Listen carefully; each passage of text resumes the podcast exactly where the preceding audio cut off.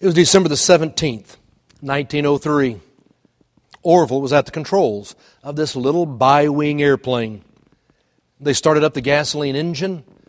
Soon it had warmed up and was running smoothly, and they turned it loose, and it rolled down this wooden rail. It lifted off. It would fly for 12 seconds, about 31 miles an hour, and it would cover 120 feet before it touched down softly in the sand. It was the first time in history that a craft heavier than air, under its own power, had flown. Orville and Wilbur had conquered the air and had a flying machine. That day it would make four flights. The final flight would be by Wilbur, and it would cover about 852 feet and last for 59 seconds. The day of aviation was born. What an invention! They did not know at that point exactly what it would do or what it would mean, and yet they understood it's going to change the world. And it did. Now, it's important to understand that how that day came about was about over an eight year period for Orville and Wilbur. You see, they originally had been inspired by Otto Lilienthal. He was a glider pilot in Germany. He loved to hang glide, and he was trying to create a plane and started working with creating a kind of a hang glider. He'd been developing more and more models. He'd go up on the hills in Bavaria and jump off and glide. And he'd done that for a number of years. There were lots of pictures of him that going out everywhere. And then one day he stalled about 50 feet above the earth and he crashed and it killed him. But those pictures and what he accomplished had inspired so many different people around the world. Two of those to be inspired were Orville and Wilbur Wright. In 1896, they began reading and learning and writing to the Smithsonian, gathering what materials they could, speaking to the people they could. And for four years, they read and learned and talked. They would watch the birds soaring. But finally, in 1900, it came time to begin. They built themselves a small glider, and they decided to go down to Kitty Hawk, the Outer Banks on North Carolina. It's a little bit from islands that sort of break the ocean from the shore there on North Carolina.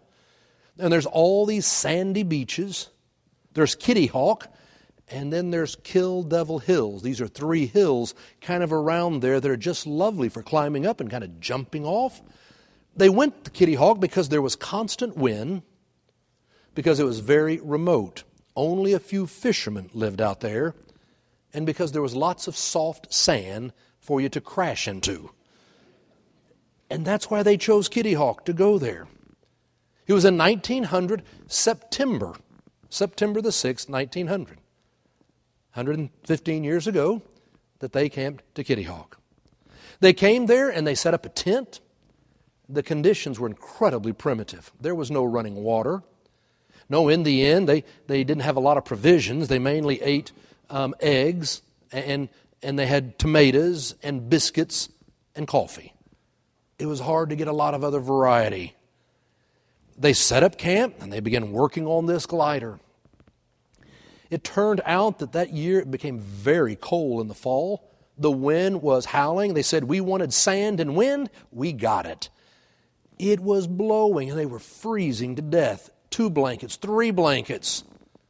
When they had come back in 1901, well, that year they said about every 10 years there's an infestation of mosquitoes. Happened to be 1901. There were so many mosquitoes, they said they blotted out the sun. And it was so hot, you couldn't stay under the covers, and so the mosquitoes were eating you alive. No, living out on Kitty Hawk would not be easy. But they arrived 1900 with their little glider, and they started jumping off, and, and it actually went pretty well.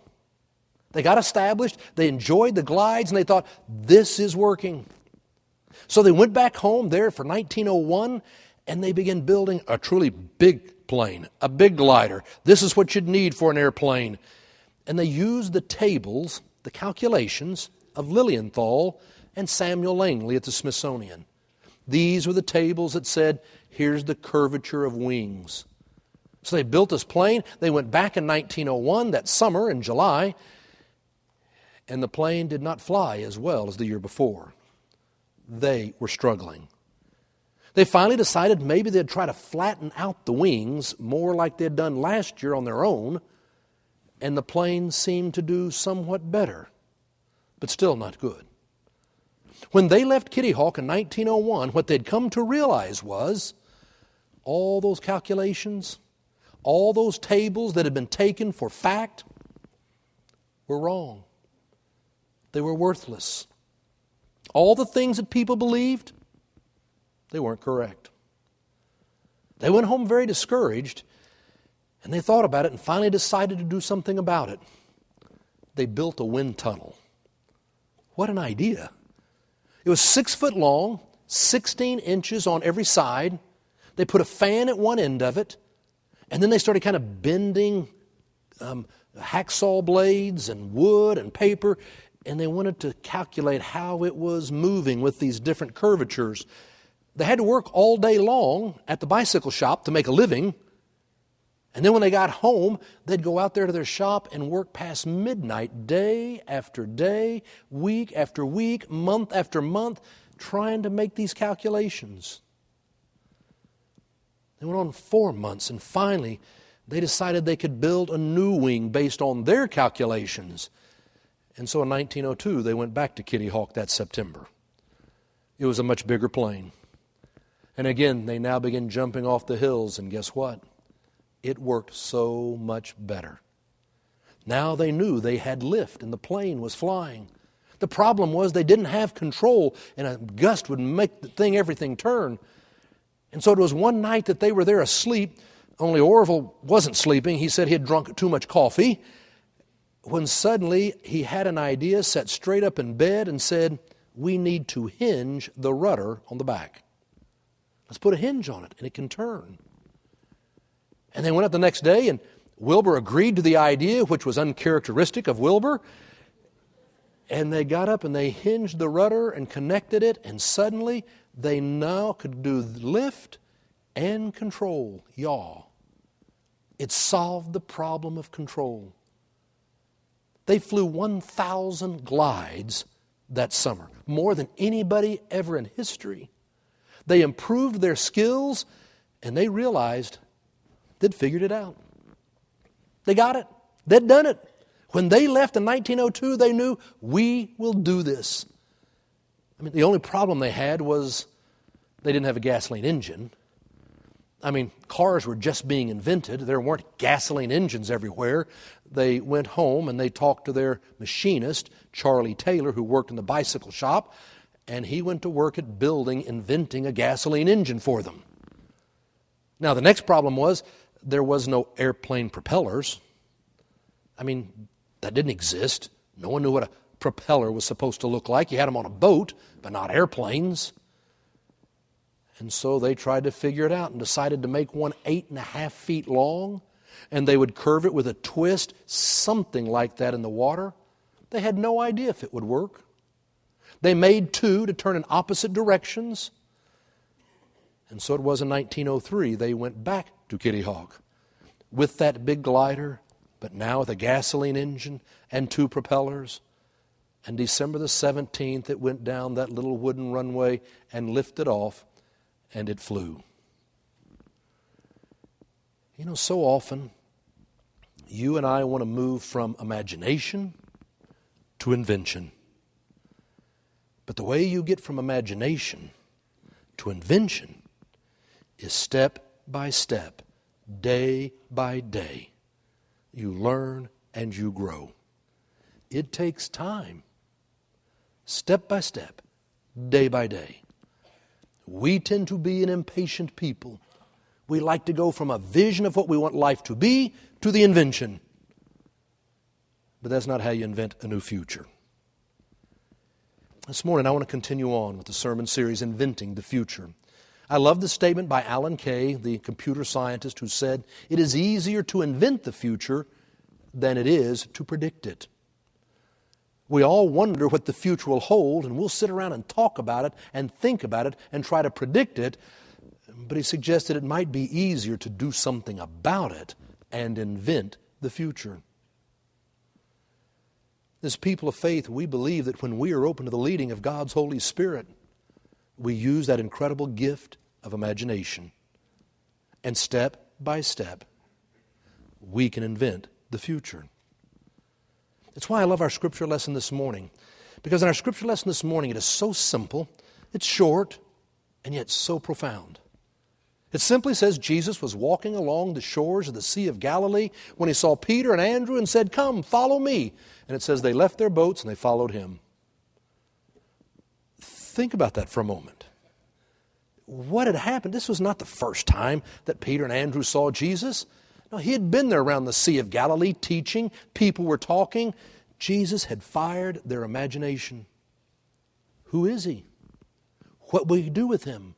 What could the future look like? They had, their imagination had been fired up. So when the day came, Jesus said, Come, follow me. They made the decision to begin step by step, day by day. They would grow until they were ready on that day, as we looked at last week, to be on the mountain when Jesus said, Go make disciples of all nations. They would be ready to invent the future. You and I have been blessed with the gift of imagination. The ability to stand on the sandy dunes in Kitty Hawk and say, Wouldn't it be great if? Why don't we? To use our imagination, but to get to the invention of a future. It'll take step by step, day by day. I want us to think about that this morning. Just two thoughts.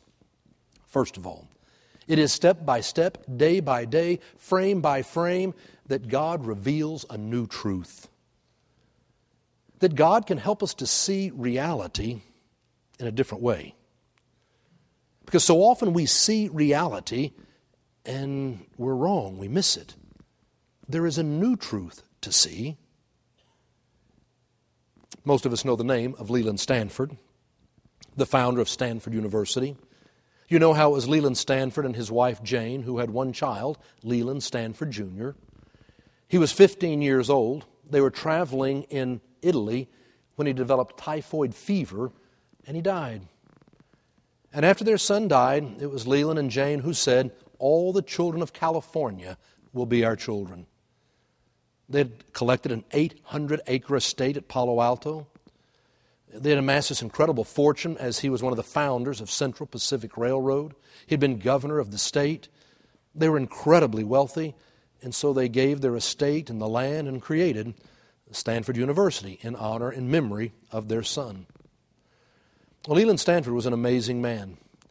It was in the 1860s and 1870s that he became very interested in horse racing. And he went out and got himself some horses. And he became a part of a fascinating debate at that point in history. People in history said, you know, horses, when they're galloping, when they're running, they always have at least one foot on the ground as they run. But Leland thought, I, I don't think so. I think there's got to be a moment when all the feet are off the ground. But that's not what people believed. So Leland Stanford was having a man named uh, Edward Muybridge, who was a photographer, photograph his mansion. Photography in the 1860s and the 1870s was in its infancy, but one of those who really had learned how to do it well was Edward Muybridge. He's from England, and the way they took photography in that day was you would have the box of a camera and you would have a glass plate with chemicals on it, and it'd be dark inside, and then you'd pull the lens cap off. There was no shutter or f stop. Light would come in and would make an image on the plate. You might open it up and go 1 1,000, 2 2,000, 3 3,000, and close it back up and hope enough light had come in to create the photograph. Well, he was very good at this. And Leland came to him and said, I want you to photograph my galloping horse and let's see if his feet are always on the ground. And Muybridge said, Well, that's a little bit of a problem. If you got this galloping horse and we go 1 1,000, 2 2,000, 3 yeah, we're probably not going to get the picture. He said, You figure it out. And so Muybridge went to work. The problem was there wasn't enough light getting into the camera, and they didn't have a shutter. So he took two pieces of wood, he got it hooked up with a rubber band and a way to trip it, and they put it in front of the lens and it became a shutter very quickly.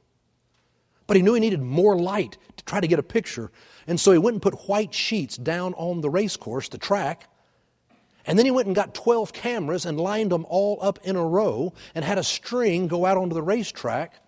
And when a horse came running by, began taking lots of pictures, 12 to be exact. He then developed the pictures and then decided he would create a machine that could move these pictures quickly right on through a kind of a lens to project it up on a wall. It was 1880 at Stanford's home when he invited his friends who raised horses and some reporters. And that night they were in for a surprise treat when suddenly Edward Muybridge turns on this projector, if you will, and suddenly on the wall they are seeing a galloping horse coming across. It was the first motion picture that we know of in history. Now, it would inspire other people like Lumiere in France and Edison here in the United States, and they would develop film and projectors and true moving pictures. But Edward Muybridge is seen as the father of motion pictures. And the first motion picture ever seen was The Galloping Horse. And when they looked at it frame by frame, what it showed was there comes a moment when all four legs are off the ground. Up until that point, every painting of horses running would have at least one foot on the ground. The first moving picture to ever be seen changed our perception of reality. It changed what we believed to be true. When the disciples followed Jesus, they perceived him to be the Messiah. And a Messiah was someone who would raise an army, overthrow the Romans, establish the kingdom of Israel just like David. And as they walked with Jesus day by day, step by step, frame by frame, what they saw was something different. There were no armies. There were messages about forgiving those who had persecuted you, even dying on a cross. There were all kinds of reaching out to the women and to the poor and, and to the lepers, and they saw something so very different. Their understanding of Messiah and the role of Jesus had to change. There was a new truth to be seen that was different from what they had all believed. And when Jesus was crucified, they believed their ministry was over, and the truth of the matter is, it was just about to begin. It's when you and I follow Christ step by step, day by day, frame by frame, that God helps us to see a new truth, a reality that may be different from what we have perceived. There is no way that a person who has a, a vision, an imagination, gets to an invention without discovering something they never imagined, something that is different from what they expected. So, second, to invent the future, it is step by step, day by day, layer upon layer that enables us to invent the future. It's what I wanted you to see about Orville and Wilbur it was more than going out there and figuring out lift, the curvature of wings that would make a plane fly. They figured that out. That was a step. But then there had to wind up being a motor, and there was a rudder, and there were propellers, and then there was a landing. All these things they had to do, layer upon layer upon layer, in order to have the invention. I know that some of you are aware of 3D printing. I got to be honest, I've been having fun with this series and trying to learn about lots of inventions. And one of the things that I had heard about was 3D printing, but I really hadn't paid any attention to it. 3D printing really kind of has been going on now for about 20 years, but it's only been the last five years it's really come into its own being. And now is becoming more of a commercial thing for, for people like you and me, for businesses, and then for real research scientists. 3D printing. Printing used to be ink dots being put onto a paper. Ink dots on a paper, that's how you printed.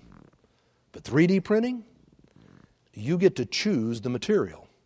It can be plastic, glass, metal, human tissue, food. You have nozzles that will be moving on a platform. And it makes a layer, and then a layer, and then a layer, and layer after layer after layer. It is putting down whatever the material is you've put into this thing, and it is building up an object, a beautiful new object. And it can create almost anything. It can create a broken handle on a coffee pot. It can create an organ.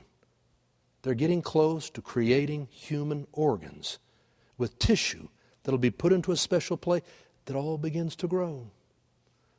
It's amazing what they're doing with this 3D printing. We are so close that soon your smartphones, and I know that every one of you has one in here. Thank you for turning them off. We have these smartphones, we all have them, and soon they will have scanners, a digital scanner on your smartphone, and you'll be able to scan any object you want, and then you'll take that digital file to download it into the printer and whatever material you've then put into the printer, that's what will get created in front of you. Layer by layer by layer, it will build up that object. I mean, it's just like something you'd think out of, out of science fiction, only it's actually happening right now. It's how you build something in the future, one layer at a time. For the disciples, they were going to follow Jesus step by step day by day. And they'd start to see Jesus and the way he treated the lepers, and then the way he treated the women, and then see the feeding of the 5,000, and then see the transformation, and then see Jesus crucified, and then the resurrection, layer after layer after layer. They would be gaining a new insight. And because of the experiences with step by step, day by day, year by year, they would be ready when Jesus takes them up on the mountain, as we saw last week, and says, Therefore, go make disciples of all nations.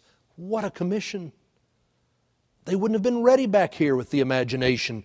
No, the invention happens three years later. Here's the future you can have to go do something. They were ready because of all the experiences through the time. What it takes is time. And we as a culture are not patient people. We like to imagine and invent.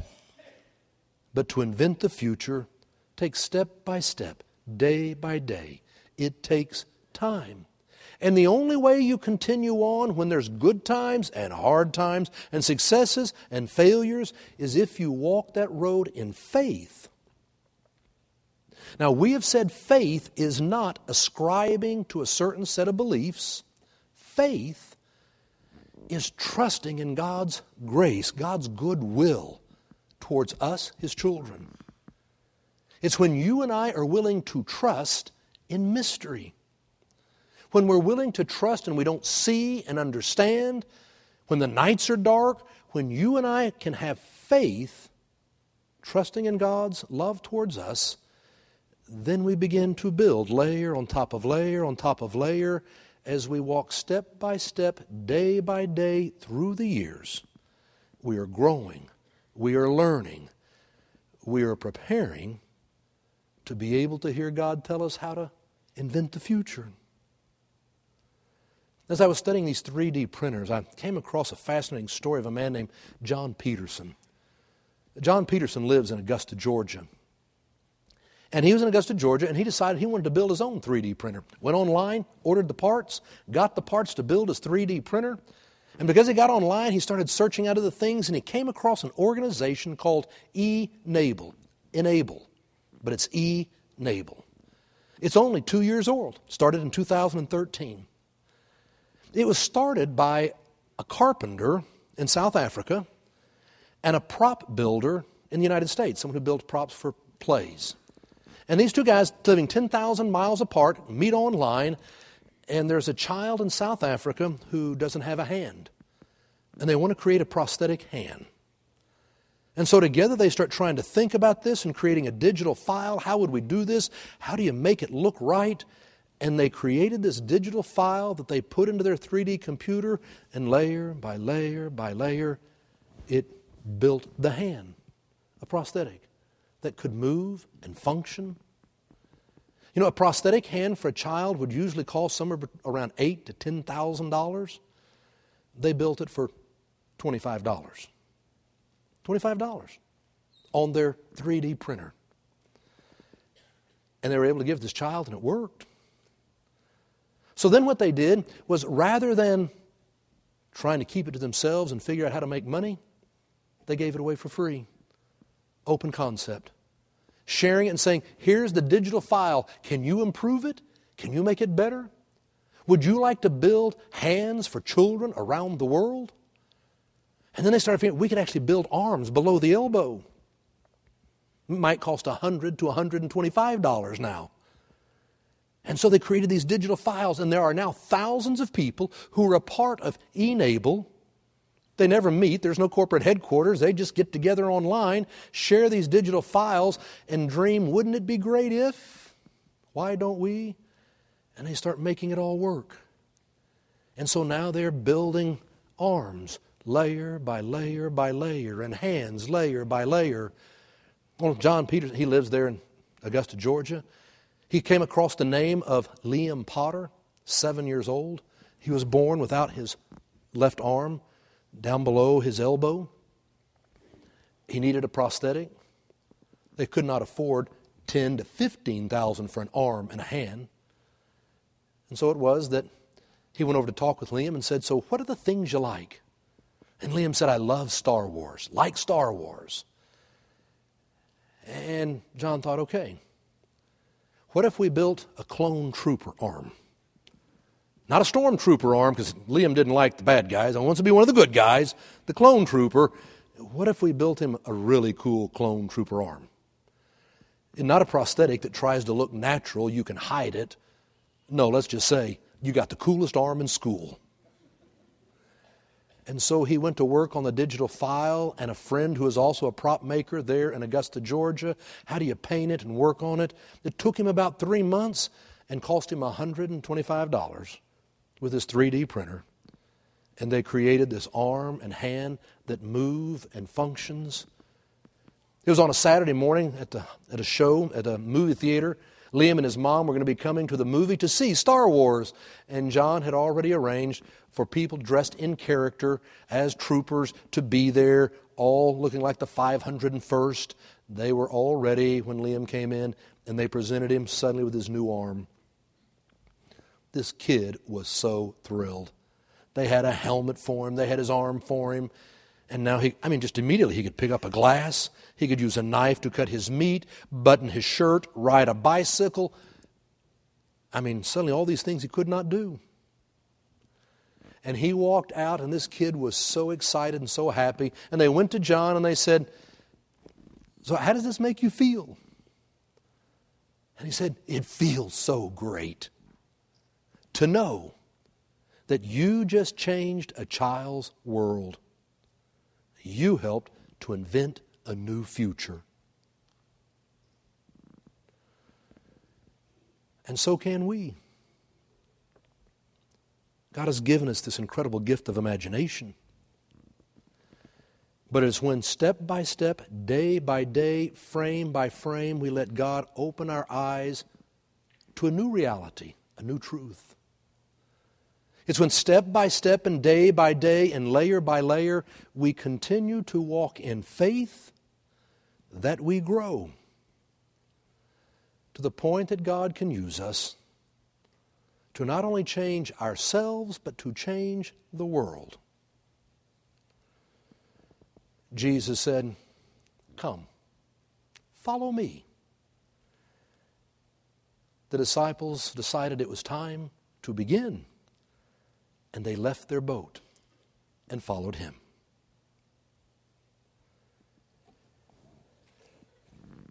It's in the name of the Father, and the Son, and the Holy Spirit.